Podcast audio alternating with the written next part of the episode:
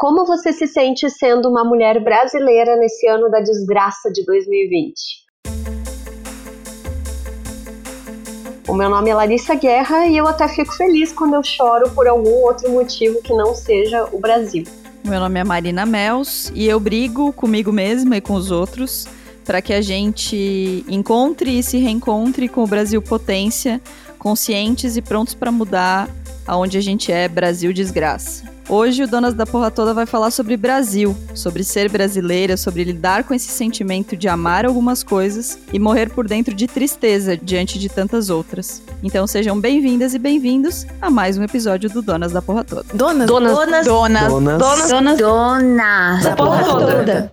Ontem foi 7 de setembro, aquela data em que a gente, quando era criança, normalmente desfilava com a escola, né, uniformizadinho, bonitinho, para ganhar pontos em alguma matéria do boletim. A gente pintava ali o rosto, às vezes e tal. Teve aquele a independência do Brasil, é quando as margens do Rio Ipiranga supostamente rolou aquele grito do independência ou morte, quando a gente deixou de ser uma colônia de Portugal.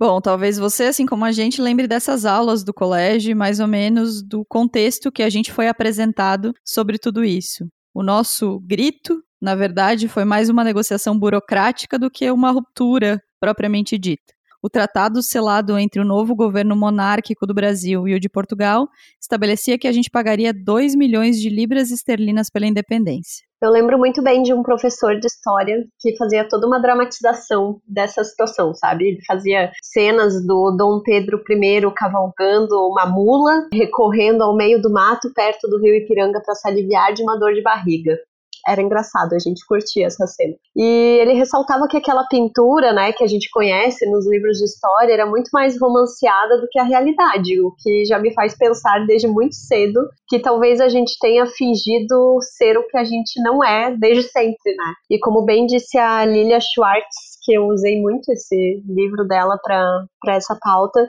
é, o brasileiro vive assim com uma preocupação com a maneira como quer ser vistos, né? Não é o que a gente é ou como é a nossa história. Aqui a ideia é ser, é não ser, em vez do ser é também ser. Nós fomos o país do complexo de vira-latas, o país do samba, o país do carnaval, o país do futebol de um povo alegre, hospitaleiro, caloroso, receptivo, que convive bem com as diferenças, que vendia uma ideia de que a miscigenação era a nossa maior força. E eu concordo com muitas coisas dessas e hoje a gente vai falar sobre isso, mas elas não resumem o Brasil. Para começar nossa conversa, nós chamamos a Alice Patachó, que é ativista, palestrante e comunicadora indígena. Alice vai contar pra gente como é ser indígena no Brasil e como é a rotina dos primeiros brasileiros. Principalmente na infância, é, muitas pessoas questionavam a minha identidade por conta dessas questões, né? Porque eu não tinha um padrão iracema de ser. Mas também foi uma, é uma história que a minha família, né, e o meu povo sempre jogou no chão, realmente, né? A gente sempre lutou muito para mudar essa imagem, até porque nós somos um povo muito miscigenado, né? Gente é um dos primeiros povos a ter contato com os portugueses. Então é inevitável que nós tenhamos as mesmas características que tínhamos em 1500. E além do mais, existe toda uma diversidade indígena muito antes de uma colonização, né? Então, a gente sempre respeitou muito isso aqui, isso não, não se prega. Mas assim, é muito difícil, né? Por um período foi muito difícil, porque é, a gente procura se encontrar nos nossos, né? E eu não me via assim, como um, um indígena que pede, a sociedade pede para que sejamos, e, e, era estranho, né? Mas eu entendi que o fato do cab meu cabelo ser um pouco mais enrolado, a minha pele ser um pouco mais clara, não, não tirava de mim a minha identidade, o meu pertencimento, né? Para nós é uma coisa muito mais profunda do que isso. O colorismo não é algo que a gente realmente coloque no, nas nossas coisas, né? Mas é, é, algo que a gente tem tentado mudar até hoje. É uma coisa que eu levo muito né, na internet, eu falo muito sobre isso. Porque tem muita gente que ainda tem essa visão completamente atrasada do ser indígena no Brasil. Quanto à importância de falar sobre a minha origem nas redes sociais, eu vejo aqui uma necessidade muito grande, não só do Brasil, mas de todo mundo, de, das pessoas em geral, né, da sociedade, falar sobre os povos indígenas, falar sobre o que eles não conhecem, eles precisam aprender sobre isso. E eles aprendem isso de uma maneira muito errada quando leem livros escritos por brancos que não têm a menor noção, o menor senso de diversidade, de culturas, de porquês, né? E, isso me incomodava muito. Então eu comecei a falar sobre isso na internet, na verdade como um desabafo, né? É, eu falava muito sobre essas questões territoriais, né? Questões de direito, por ser uma área que eu gosto. E de repente eu me vi com as pessoas pedindo mais coisas, pedindo mais sobre a minha visão, sobre é, o meu dia a dia, sobre, é, sobre tudo que a gente faz, né? Que a gente vive de maneiras diferentes e que as pessoas não têm conhecimento lá fora. E aí foi assim que começou o meu trabalho, né? Então eu vejo nisso uma importância muito grande de descolonizar as pessoas, né? A gente precisa fazer com que elas entendam que a história não foi exatamente como ela está escrita. Né? Existe muito sofrimento por trás, muito sangue do meu povo derramado nessa terra. E que hoje a gente luta por ela não por uma questão de invasão, né? As pessoas têm a mania de achar que índio invade terra. E eu sempre brigo muito com essa questão, porque esse território é nosso? Nós pertencemos a essa terra.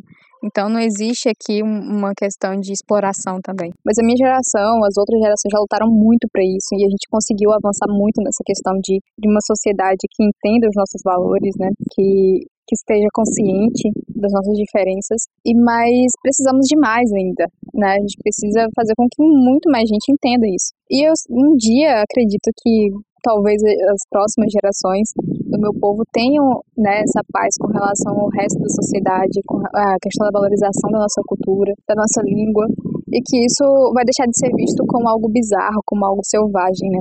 Então é por isso que a gente luta hoje, é por isso que a gente fala tanto nas redes sociais, por isso que realmente a gente tem se mobilizado, né? É muito difícil falar de, do sentimento de ser uma mulher brasileira, de ser uma mulher indígena, quando a gente vê que não existe tanto o que a gente gostaria, né? Que é respeito pela nossa diversidade. Mas de fato, né, eu tenho muito orgulho de ser brasileira e acredito que mais ainda de ser do meu povo, né, de pertencer ao povo pataxó. Realmente é algo que eu carrego muito comigo e é algo que eu sou e independente de qualquer coisa, né, é algo que hum, é, realmente monta os nossos valores, né? A gente tem isso com a gente. Então, é muito importante, é muito necessário. E ser mulher indígena no Brasil hoje é uma luta, né? É uma luta muito difícil. A gente tem é, levantado diversas questões, é, vencido barreiras, mas ainda falta muito para conquistar o ideal, né? Quanto, quanto pessoa respeitada na sociedade. Eu conheci a Alice quando eu estava pesquisando para essa pauta e acabei parando num challenge em que elas, ela e outras influenciadoras indígenas fizeram mostrando, né? Era aquela coisa do look, assim, de você tá com um look de pijama e de repente você tá super arrumada. E aí fui acompanhando os vídeos dela e realmente é, é isso que ela tá dizendo, né? Que não é fácil, né? Você ser uma mulher indígena e que tem toda uma, uma ideia de preconceitos, de uma ideia do índio lá de 1500 que mudou, que evoluiu com o tempo, né? Então, ao mesmo tempo em que ela tá lutando pelo espaço como mulher, ela tá lutando pelo espaço como mulher indígena para ser vista, para ser reconhecida como uma mulher indígena, né? Porque ela já não tem o fenótipo daquele índio de 1500, que é o que a gente tem a, é a ideia, né, da pessoa branca. Enfim, a gente dá umas tem cada ideia que, pelo amor de Deus. Mas eu achei incrível, incrível o, o trabalho dela nas redes sociais. Eu acho que vocês deveriam seguir e principalmente é, a gente pensar nisso, né? Acho que a, a, a ideia de Brasil é realmente entender que os povos indígenas eram as primeiras pessoas, eram os habitantes originários daqui e que o que veio com o colonizador aí é outra coisa, né? É, eu acho muito legal o que a, o que a Alice traz, porque eu acho tão injusto com os povos indígenas que a gente é, não seja nem de longe próximo à imagem do colonizador de 1550. É muito louco que a gente queira exigir dos indígenas que eles sejam os mesmos de quando o Brasil foi descoberto e a gente não tem absolutamente nada a ver com o estilo de vida do colonizador mais, né? Então as pessoas ficam às vezes criando estereótipos de que o indígena tem que se manter dentro da sua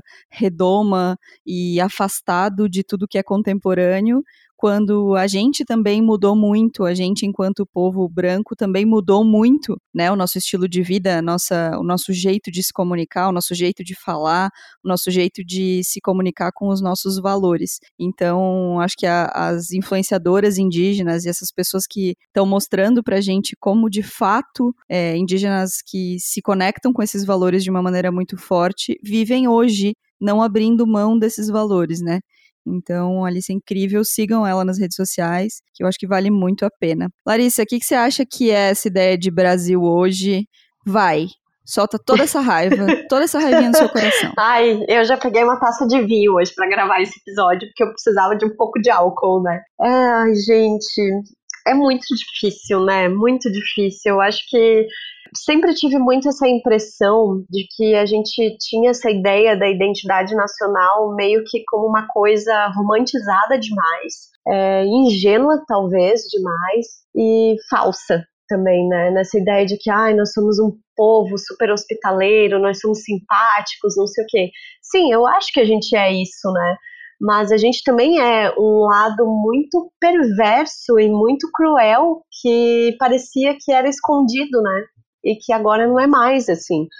Então acho que é, essa percepção também muda, né? Muito dependendo da cor, da origem da pessoa, se é um homem, se é uma mulher, se é um homem hétero branco, se é um se é um gay, se é uma lésbica, se é um travesti. Acho que essa ideia de identidade, ela é muito particular, né? E várias coisas me incomodam, assim, é, recentemente em relação a isso. Como os nossos símbolos, né? Como verde e amarelo foi roubado aí por um grupo que se apossou dessas cores, desses símbolos nacionais e hoje em dia, tipo, eu vejo uma bandeira do Brasil, é uma coisa que me arrepia, assim, de, sabe, de, ai, Deus, assim, ai, me dá um estresse. E essa ideia de, de também de a gente sempre ter é, passado pano escondido as nossas sujeiras embaixo do tapete, sabe? Como a gente não quis penalizar esses erros, como a gente não quis discutir de uma forma adulta, de uma forma madura, hoje eu vejo como isso nos prejudicou muito, sabe, enquanto nação, assim, a gente nunca discutiu o genocídio negro da forma como se deve, a gente nunca discutiu o genocídio dos indígenas da forma como se deve, e a gente, sei lá, tá pagando por isso até hoje, talvez a gente acabe pagando muito mais, né? E aí também entra nesse assunto de como a gente tá rachado, né? Totalmente, assim. E aí eu volto a falar da Lilia Schwartz, porque eu estava lendo alguns textos dela é, de como essa ideia do, do, ou você é brasileiro ou você é comunista ou você é qualquer outra coisa acabou rachando o país e invadiu até a nossa esfera íntima, né? Até as nossas relações pessoais mais é, do dia a dia, assim, que era uma coisa que não existia antes, né? Então eu realmente não sei, assim, é, o que pensar hoje do, da ideia de ser brasileira e não sei o que pensar de como seremos daqui em diante, né? Porque por um lado a gente tem grupos que estão super unidos e querendo fazer algo legal, que estão que estão pedindo por seus direitos, que estão brigando, que estão fazendo estardalhaço, e tem outro grupo que quer manter seus privilégios e, enfim, é difícil. E aí, Marina? Então, acho que essa talvez seja a primeira, o primeiro episódio do Donas em que a gente tá de espectros, a gente tem espectros bem diferentes do mesmo tema, né? É, você usou os termos romantizada e falsa para falar da relação que a gente tem com o Brasil. E talvez eu seja a pessoa que vê o Brasil dessa maneira rom romantizada. É, eu brigo muito sempre com os meus amigos, brigo no bom sentido, da boa discussão, do quanto eu tenho orgulho de ser brasileira e eu vou ter orgulho de ser brasileira sempre, do quanto eu tenho orgulho dos avanços que a gente teve,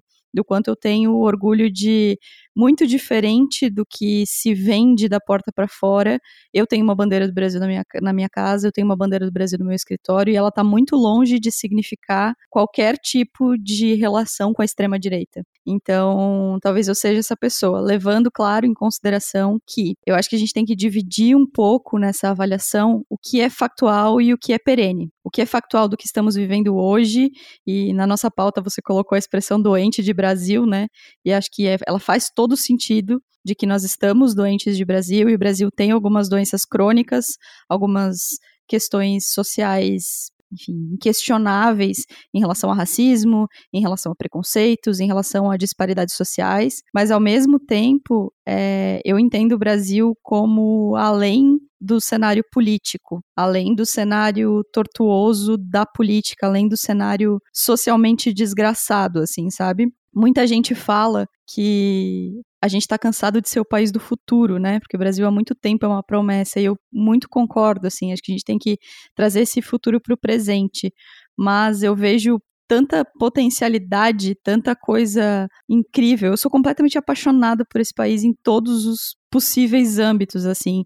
Eu sempre falo que eu não tenho nenhum desejo de conhecer outro país, eu tenho vontade de conhecer o meu, sabe? E hum, me incomoda um pouco que a gente veja os estereótipos brasileiros da caipirinha, do futebol, do carnaval só pelo lado ruim. E eles têm um lado ruim, eles têm um lado, é, enfim, misógino e tudo mais, mas eu sou apaixonada por carnaval, eu conheço o carnaval além da globeleza.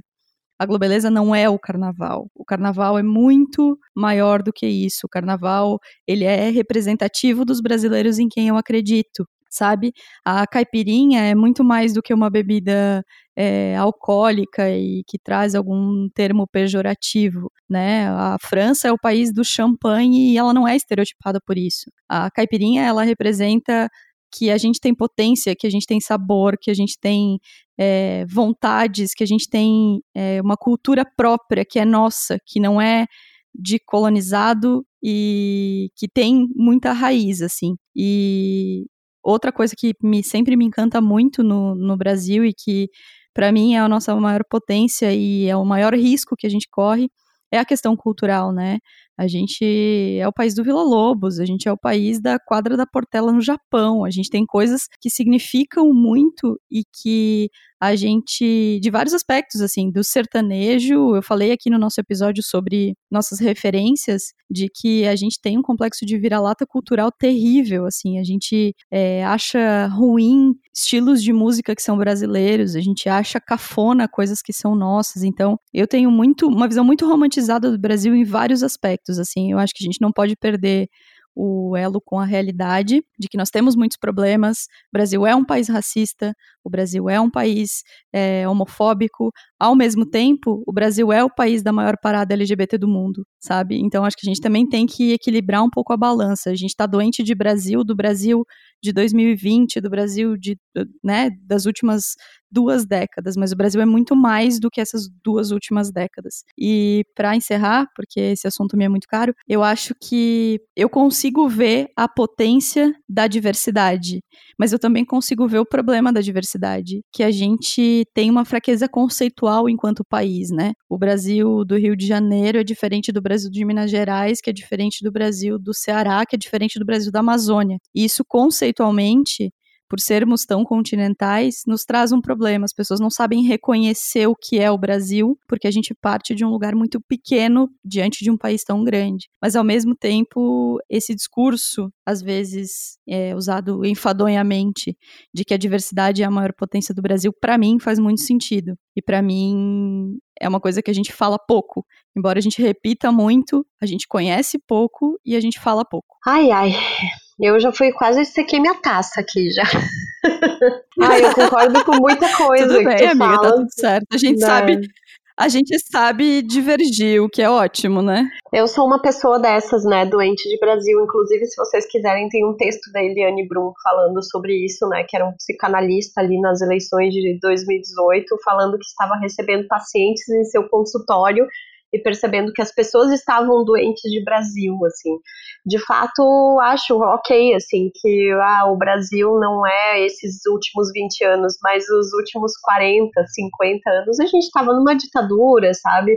É, a nossa história é permeada por corrupção, por mortes, por muita coisa. Então, é, é, esse sentimento que eu tenho. Eu acho que sim, a gente é muito diverso. Eu acho que a gente precisa reconhecer que a nossa, que a gente precisa fazer as pazes com essa diversidade, né? Entender essa riqueza de movimentos, de falas, de cores mas eu acho que para a gente conseguir ser o país do futuro, como as pessoas né, querem que seja, a gente precisa olhar para o nosso passado e fazer as pazes com ele, lavar roupa suja, tirar a sujeira debaixo do tapete, né? É, tem muita coisa assim para a gente evoluir. Mas além da Alice, outra mulher que faz um trabalho que é muito potente nas redes sociais é a Naila Neves Velesse que é uma cientista política, mestre em direitos humanos e é uma mulher negra. E ela falou com a gente sobre esse sentimento de ser brasileira diante de uma outra perspectiva.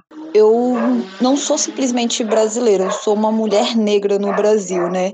Então, para mim, o dia de hoje, o de ontem ou o de amanhã não é a mesma coisa que o ser brasileiro de uma pessoa branca, de uma pessoa de classe média. Então, assim, para mim, o que eu sinto hoje em ser brasileira é o mesmo que eu senti a minha vida inteira, que é eu vivo num país que odeia minha cor, que odeia minha religião, eu sou eu sou candomblessista, que odeia os espaços que eu frequento, que eu sou uma pessoa que frequenta principalmente espaços onde tem funk, espaços onde tem samba, né? Que são espaços, é, espaços negros. Então, ser brasileira para mim é ser indesejada pelo ideário que criaram de um país, porque numa tentativa de se criar uma identidade nacional, apagaram tudo o que o meu povo, que veio forçado para cá, acabou trazendo para tentar manter uma saúde mental, né? E aí se apagou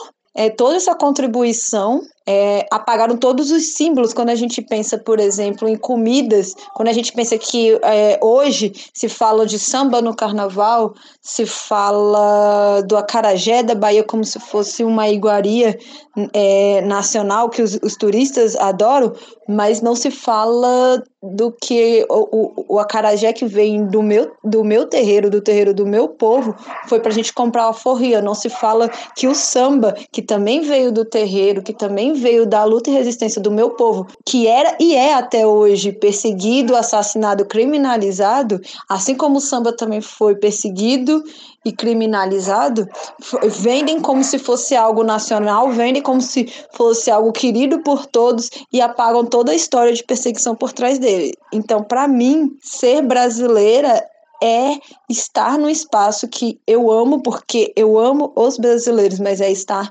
no espaço em que é, pessoas com a minha cor, com a minha aparência, que usam as guias que eu uso, são indesejadas. É, eu sou cientista política, né? E por ser cientista política, é inevitável que eu conheça os estudos sociológicos do Brasil, é, a questão mais né, da área das ciências. Eu sou um pouquinho meio academicista. Que, e nisso a gente consegue observar que esse complexo de viralatismo é da percepção branca, né? Da percepção branca de quem sempre teve o direito de estar na TV, de, sempre, de sempre quem teve o direito de fala nesse país, de, de dizer o que é ser brasileiro, essa é uma perspectiva branca. E aí, nisso, sim, isso é real. O complexo de vira-lata é real na perspectiva branca que se coloca como universal do Brasil. O, o que nós estudamos, nós copiamos de fora, a nossa Constituição é um Ctrl-C, Ctrl-V dos Estados Unidos, só que obviamente tem que ser adaptada à nossa realidade, é, os nossos valores, tudo mais, vem, a, as nossas inspirações de filmes, de séries, de ideário,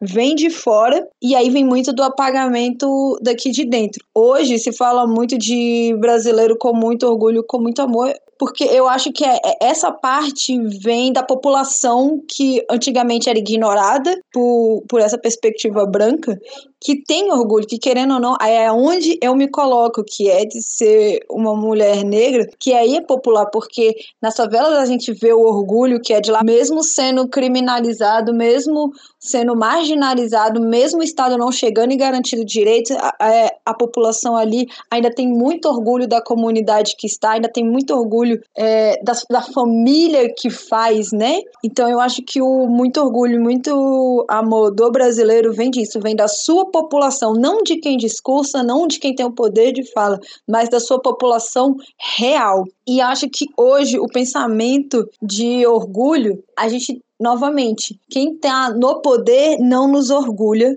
mas eu sou uma mulher negra, então quem esteve no poder nunca me orgulhou. O genocídio negro nunca foi interrompido desde a escravidão até hoje, ainda se mata, o corpo negro ainda é, é, selecionado para a morte. Ele ainda é aquele que menos recebe é, atenção na saúde, é aquele que menos se preocupam na educação, é o que menos garantem é, ascensão social. Então, Porque, querendo ou não, nessa tentativa de ter uma única identidade nacional, se teve esse apagamento que eu falei. Então, eu gosto muito da perspectiva de Lélia Gonzalez, que fala que nós somos amefricanos.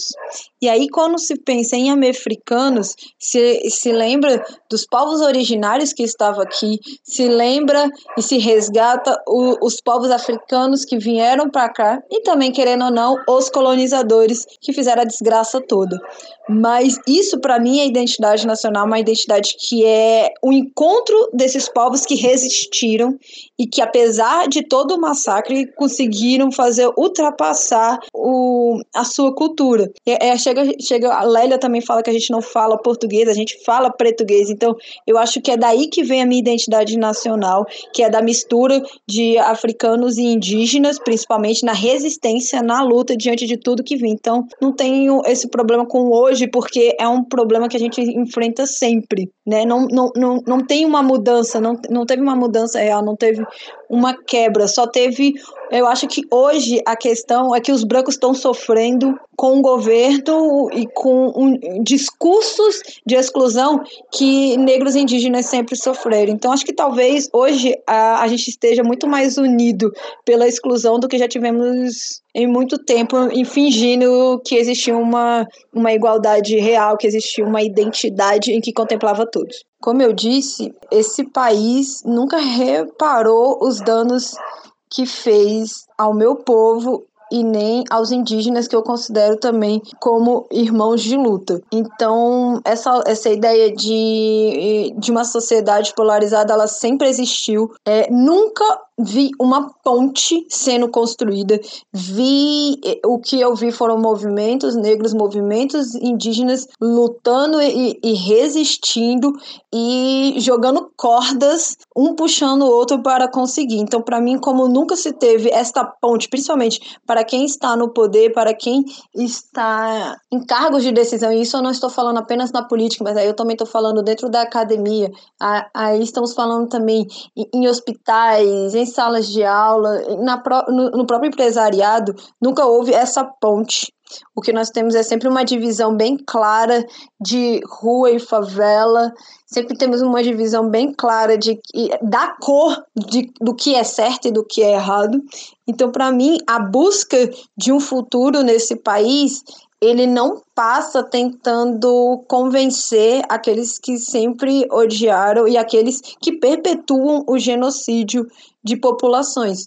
Então, a, a minha esperança nesse país é no seu povo, na maioria do seu povo, que aí eu me incluo como 54% do seu povo, que é no aquilombamento. Eu acredito que no aquilombamento de pessoas pretas, e aí eu incluo também pessoas indígenas, numa, num encontro entre a gente de se pensar e se fazer um país melhor, porque até hoje nós vivemos sobre uma perspectiva e valores de uma branquitude que se coloca como universal, que se coloca como identidade nacional, que se coloca como representante do Brasil, mas que, mas que sempre nos excluiu e que para mim isso vem causando todo o sofrimento de, da maioria da população. Então, eu acho que a resposta para o futuro desse país é agora aqueles que foram excluídos começarem a falar, começarem a ser ouvidos.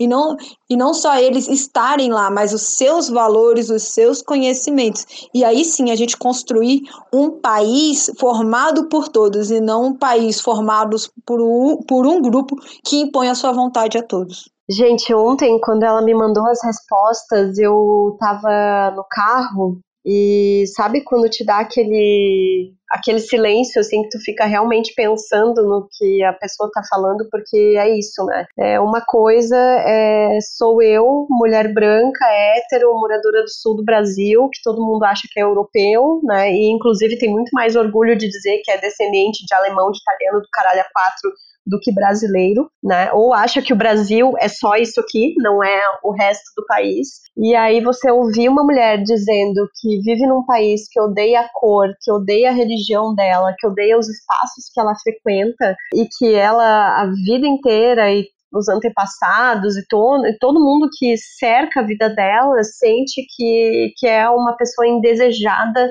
para o ideário que criaram de um país. Isso é muito forte. E, e deve ser de uma dor, assim, que é imensa, sabe? Imensa. E aí vem essa parte do que eu digo, né? De apagarem tudo que, as, tudo que o negro trouxe, ou de tentar botar numa nova roupagem, como ela cita do acarajé, como ela cita dos símbolos que são símbolos muito importantes, né? Que vão muito além do simples prato ali para você comer e querer vender isso de uma forma sem ligar diretamente a todo o contexto, sabe? Isso é uma coisa que me chateia muito, assim. Então, por isso eu queria muito a Naila nesse episódio, porque acho que é muito importante a gente entender, né? E gosto muito quando ela fala sobre essa ideia do amefricano, né? É são os povos originários, os povos africanos e aí os colonizadores, né? O encontro desses povos que foram resistindo né? Apesar de toda a, a invasão do homem branco, apesar de toda a imposição de que seguisse uma cultura, uma língua específica, uma religião, uma arquitetura, uma comida, então acho que é muito forte assim o que ela diz. É, tive a mesma sensação ouvindo a Naila, acho que ela é imprescindível, que bom que temos Naila nesse, nesse país e no nosso feed e na nossa luta, né? Também não sou uma mulher negra, também não sei como, o que significa carregar todos esses, esses estigmas, né? Mas acho que ela, ela é muito feliz quando ela fala que o complexo de vira-lata é um complexo do homem branco, assim, isso me chamou muita atenção, porque é um complexo que tá muito na nossa sociedade, no nosso entorno aqui no sul, né? A gente tem muito isso aqui, de quando alguma coisa vem de fora, a gente valoriza muito mais do que quando alguma coisa é brasileira, de, de a relação com qualquer coisa que é exterior tem mais valor do que o que a gente produz aqui, né? A gente vê muita gente come coisas importadas postando, mas a gente não vê as pessoas que estão bebendo a cachaça aqui do lado, né, valorizando isso. Então, acho muito tudo muito pertinente, assim, acho que tudo que ela falou é muito pertinente e como ela usa as pontes como metáfora, né? Eu acho que a nossa missão é trazer é, do lado de cá, né, do lado de quem não sofre esse tipo de preconceito, é criar essas pontes, né, é criar o, o lugar que torna possível a gente sair de uma maioria racista para uma minoria racista. Se a gente quer fazer essa jornada, a gente precisa que as pessoas mudem de lado, sabe? A gente não vai. A gente fala que o Brasil é um país polarizado, e ele é, e eu acho que a gente tem que entender que migrar qualquer tipo de pessoa preconceituosa, qualquer maioria preconceituosa, para um cenário de qualquer maioria não preconceituosa exige mudança, e mudança exige diálogo, e diálogo exige paciência, e eu entendo que o povo negro, o povo indígena, não tenha que ter paciência. Tá tudo bem. Eles têm todo o direito da raiva, todo o direito do luto, todo o direito de, de serem muito mais enérgicos nas suas falas. Então, acho que cabe a gente que entende a importância disso, não querer protagonizar nenhuma luta, mas fazer, tornar essa ponte possível, sabe? Tornar essa ponte fácil de passar com informação, com diálogo, com paciência, enquanto a gente dá voz e, não dá voz, né? Porque eles têm voz, mas a gente amplifica as pessoas negras que estão aí resistindo pelo Brasil e por conta do Brasil. E acho que uma coisa que faz um link muito interessante é o resultado das pesquisas de opinião sobre o sentimento de ter orgulho de ser brasileiro, né? É uma pesquisa do Instituto Datafolha, que foi publicada em junho desse ano, mostra que a maioria dos entrevistados tem mais orgulho do que vergonha de ser brasileiro. São 67%. E de acordo com a mesma pergunta, 29% sentem mais vergonha do que orgulho. E 3% não souberam opinar. E esse número de brasileiros que sentem mais orgulho do que vergonha mostra a primeira queda desde que o índice começou a subir em junho de 2017.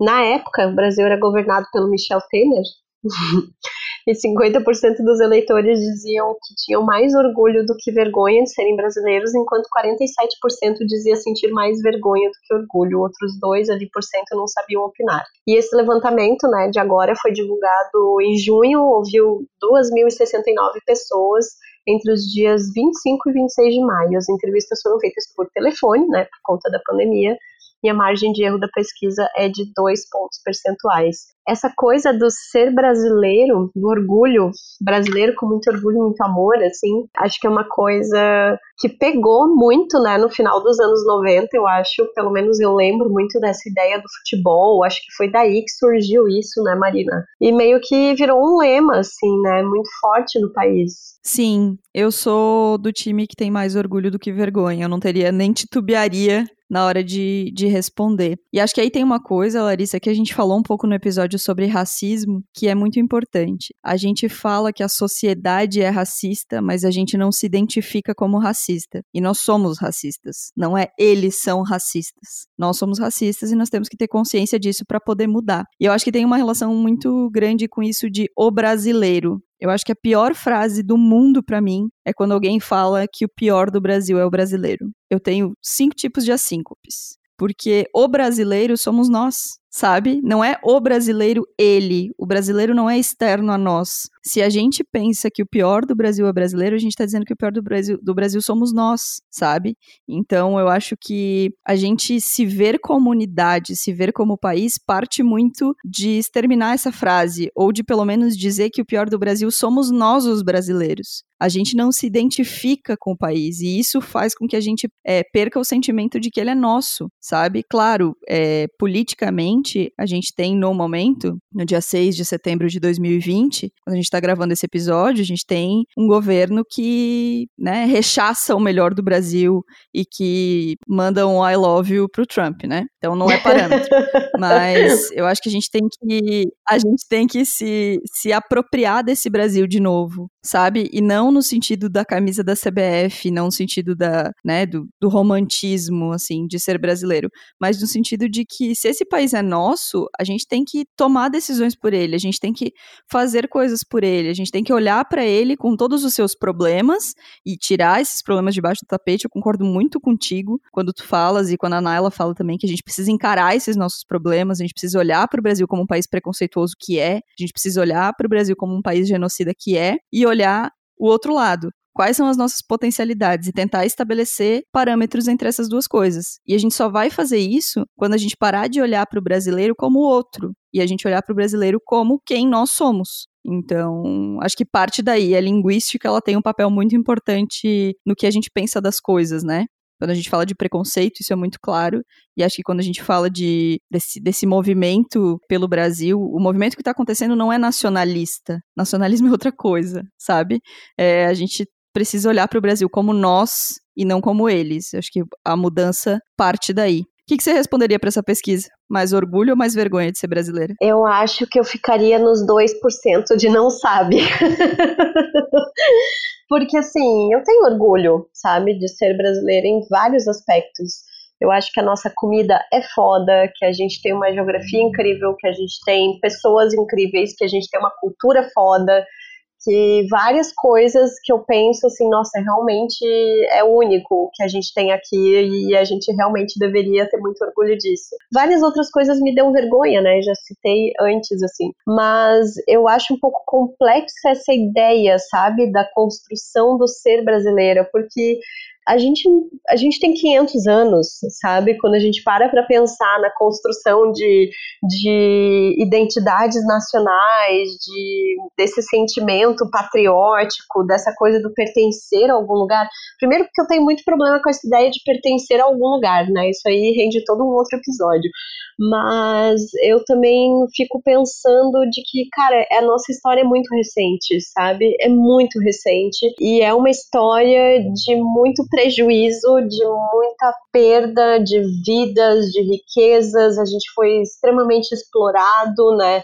Nem a nossa bandeira realmente representa a mata, o, o, ouro, né? A gente sabe que não, assim, que a nossa bandeira representa as casas reais que governavam o Brasil, assim, então, da Europa, né? Não é uma coisa. Então eu acho que ainda tem um longo tempo pela frente, sabe? Não é algo que a gente vai resolver na nossa geração e talvez nem nas próximas, assim. E, e eu acho muito hipócrita essa ideia de que, ah, de que abraçamos as nossas diferenças quando a gente sabe da realidade, né? Quando a gente ouve a Naila falando, quando a gente ouve a Alice falando, né? Quando a gente é, tem personagens como a Laura, que já participou do Donas aqui com a gente, de a gente saber que o Brasil é o país que mais mata trans e travestis, que o governo eleito representa tudo que há de mais podre na nossa sociedade.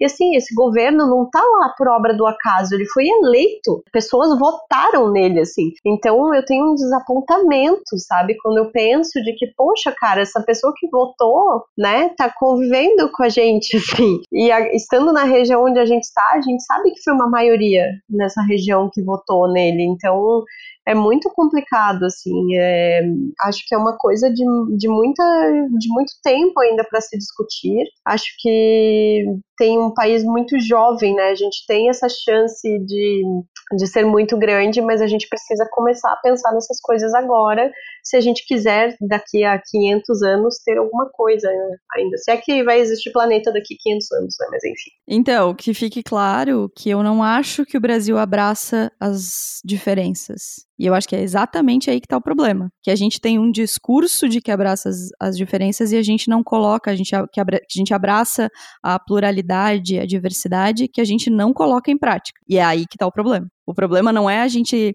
entender que nós somos diversos. O problema é a gente não entender de que forma conviver e de que forma dar potência para esse, esse discurso, dar ação para esse discurso, né? A chance desse discurso acontecer na rua, na prática. Se nós somos um país que aceita a diversidade e que aceita como somos diversos, a gente não teria tanto preconceito entre estados, entre pessoas de estados diferentes a gente não teria tanto preconceito entre negros, brancos e indígenas, a gente não teria precon tanto preconceito entre é, heterossexuais, homossexuais, LGBTs de qualquer escolha. Então, acho que é muito difícil que a gente chegue a uma conclusão.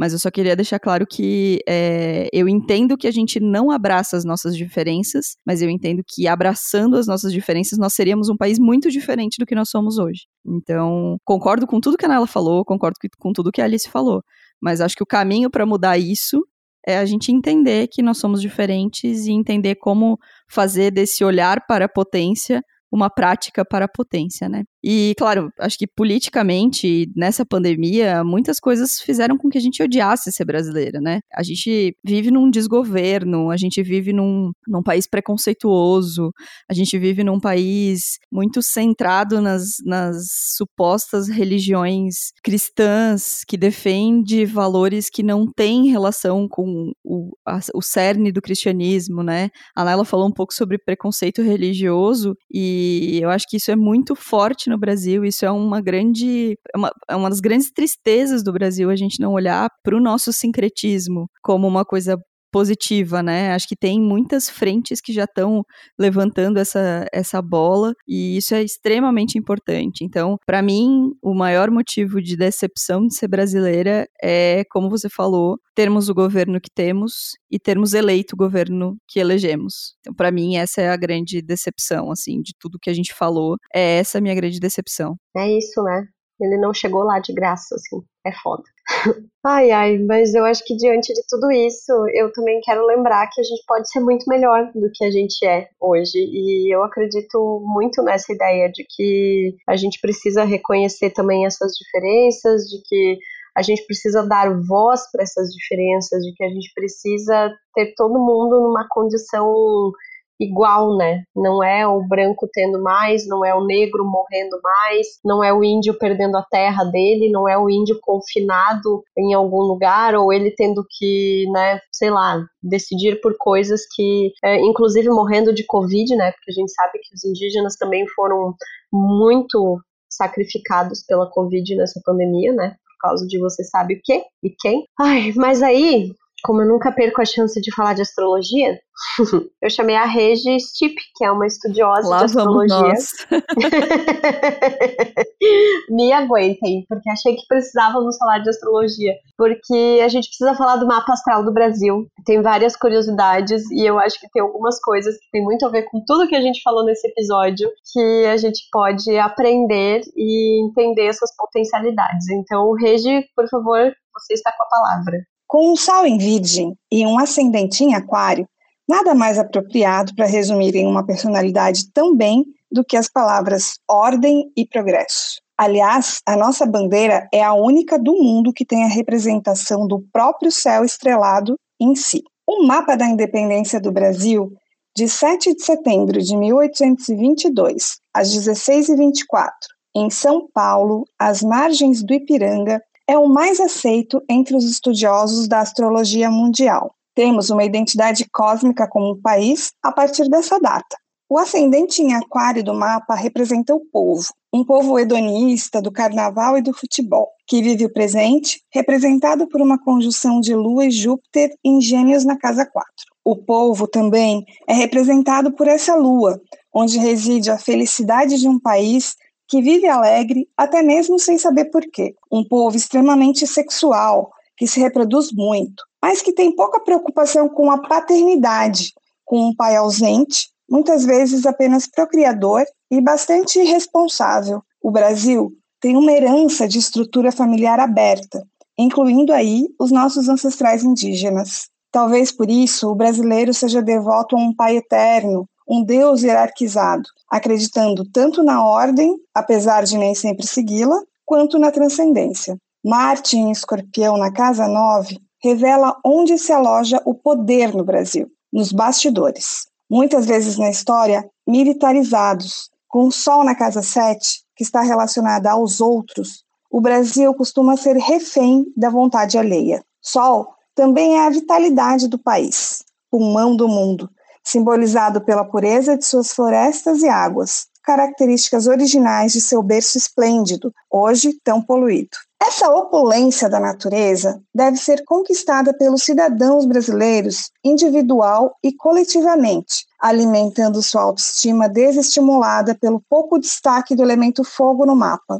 O Brasil é estruturalmente mental, mas tendo a casa 2 em peixes, possui valores dissolvidos pela amplitude de Júpiter e o nevoeiro de Netuno. Plutão está na casa 2 e torna a relação com dinheiro e economia bem complexa. A posição de Saturno revela uma estrutura predominantemente agrícola. Já a conjunção de Netuno e Urano na casa 11 explicam nossa adesão e fascínio pelas redes sociais. Fantasia e tecnologia são nossas companheiras inseparáveis, desde a paixão por carros até nosso pungente imaginário e a vocação para festas e eventos. Aqui também podemos ver nossa ligação com a mística relacionada aos espíritos, recebidos e aceitos em quase todas as religiões do sincretismo brasileiro. A Marina está chocada, né, diante dessa dessa, dessa presença astrológica massiva nesse episódio, né? Agora no final.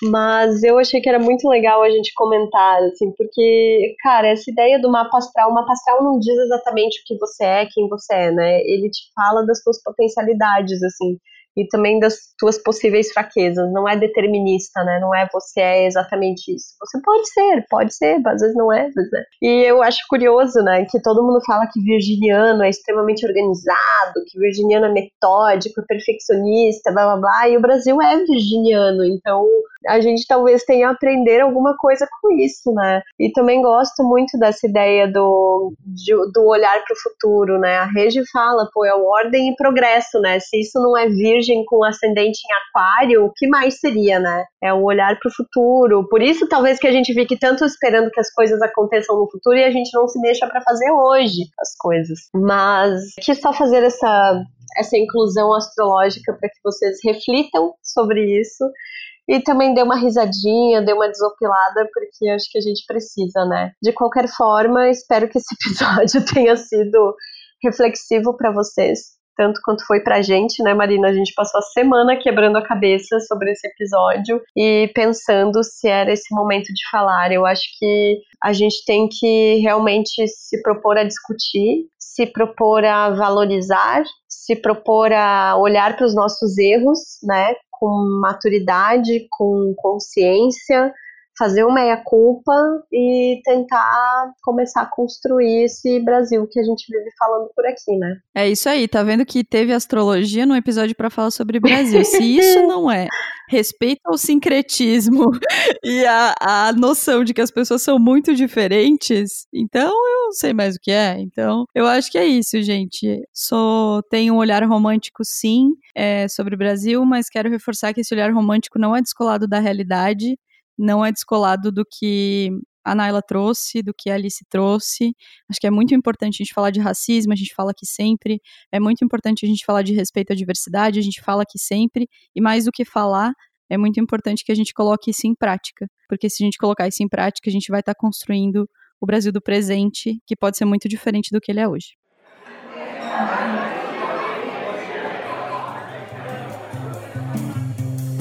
Chegamos então ao nosso mesa de bar que tem hoje vários ritmos brasileiros. Tem samba, tem sertanejo, tem forró, tem tudo que a gente quiser, porque é isso aí. Então, para começar, eu quero lembrar vocês que todas as dicas que a gente vai dar aqui agora e também várias coisas sobre o episódio e textos inéditos meus e da Larissa vão estar na newsletter que sai toda quinta-feira. Não paga nada para assinar, é só ir lá no nosso site, porque a gente tem um site, como a gente bem falou para vocês, que é o donasdapetoda.com.br e assinar a newsletter que é gratuita. E também apoia-se, né? apoia.se barra Donas da Petoda. Vai lá, ajuda a gente. Cafezinho, gente. É muito bom saber que tem gente já nos apoiando, já temos apoiadores, mas a gente realmente quer poder contar estar com vocês nessa para que a gente possa melhorar o Donas cada vez mais, né? Eu vou começar dando algumas dicas que são mais ligadas à comida, porque acho que é onde o Brasil realmente arrasa e aí zero defeitos, né? Porque eu amo comida brasileira, sou muito apaixonada por esse assunto, estudo muito esse assunto,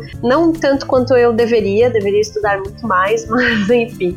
Eu quero indicar dois livros tá? Um deles é o Básico, que é uma enciclopédia de receitas do Brasil do Instituto Brasil Agosto. Eu gosto tanto desse livro que eu já dei ele até para um amigo meu da Eslovênia, porque ele tem receitas que vão assim de norte a sul do Brasil. Ele é dividido em categorias, tipo ah, a parte de carnes, a parte de sustância, né, que eu acho que é uma palavra brasileira linda, né, sustância, comida que tem sustância, é gostoso assim. Tem parte de doces e o livro ele é bilíngue também, tem ali o livro também tá todo escrito em inglês, justamente pensando nessa ideia de difundir a culinária. As fotos são lindas, é um trabalho muito foda do Instituto Brasil Agosto, assim, para difundir mesmo as receitas brasileiras e para realmente ter esse registro de memória, assim, né?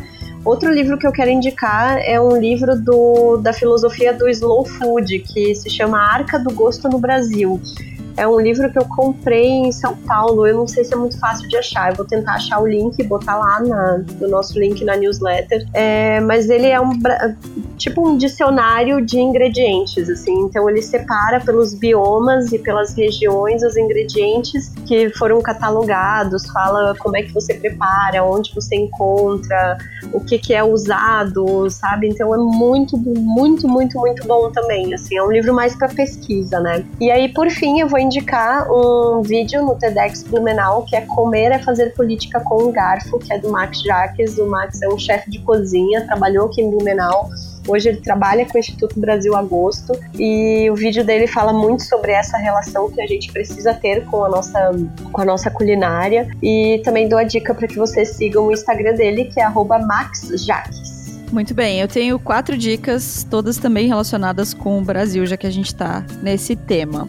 É, o primeiro é o livro Brasil, uma biografia, que é da, da Lilia Schwartz e da Heloísa Starling. É, esse livro ele foi indicado pela Tamara no nosso episódio sobre racismo e ela falou uma coisa muito forte nesse episódio que me marcou muito, que é impossível falar do Brasil sem entender a história do Brasil em outros pontos de vista que não seja o do colonizador, que é o ponto de vista que a gente aprende na escola. Então eu li esse livro, é realmente muito bom, dá, te dá vários sustos, assim, e mesmo para mim, que é, entendo que ouço muitos outros pontos de vista, trouxe surpresas, assim, é um livro realmente fundamental pra gente falar de, de Brasil e pra gente falar de racismo no Brasil. É, sobre, eu vou indicar três coisas sobre música, uma delas é uma série que tá na Netflix, tem várias pessoas já comentando que é uma série muito boa, que chama Axé, Canto de um Povo de um Lugar, que tá na Netflix e fala um pouco sobre tudo isso que é o Brasil no, do ponto de vista cultural, do ponto de vista do sincretismo religioso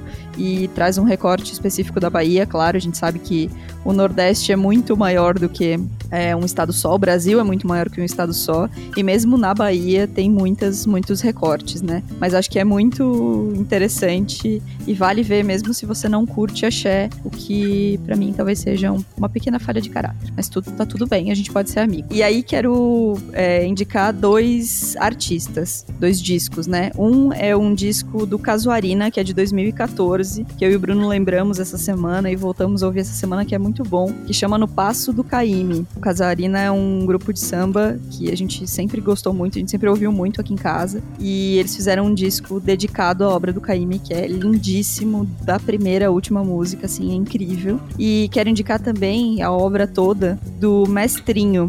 O mestrinho é, toca cordeon, ele é um sanfoneiro, também nordestino. E, cara, as músicas dele são bálsamo na alma, assim. A gente é muito fã, a gente escuta muito. A gente descobriu o mestrinho aqui em casa numa, numa live do Hamilton de Holanda, porque as lives também trouxeram coisas boas, né, no fim das contas. Então a gente descobriu o mestrinho estamos apaixonados, assim, a gente tá ouvindo muito, muito, muito, muito. É muito bom e traz esse alívio de saber que a gente tá no mesmo país que esse cara incrível que é o mestrinho. É isso, amiga? Mais alguma dica? É isso. Não, sigam a gente nas redes sociais, no arroba Donas da Petoda. Participem da nossa campanha lá, financiem, né? Ajudem a financiar o Donas, porque realmente tudo que a gente faz aqui é com muito carinho. Acho que a gente precisa mandar beijos nessa semana. A gente recebeu muitas mensagens da Marina de muita gente incrível falando que ouve a gente, que está acompanhando o nosso trabalho e a gente está aí na luta para cada vez fazer um Donas melhor para vocês. Então, acho que é isso. Cuidem-se, né? Fiquem bem e a gente tá de volta semana que vem. Até semana que vem, gente. Um beijo.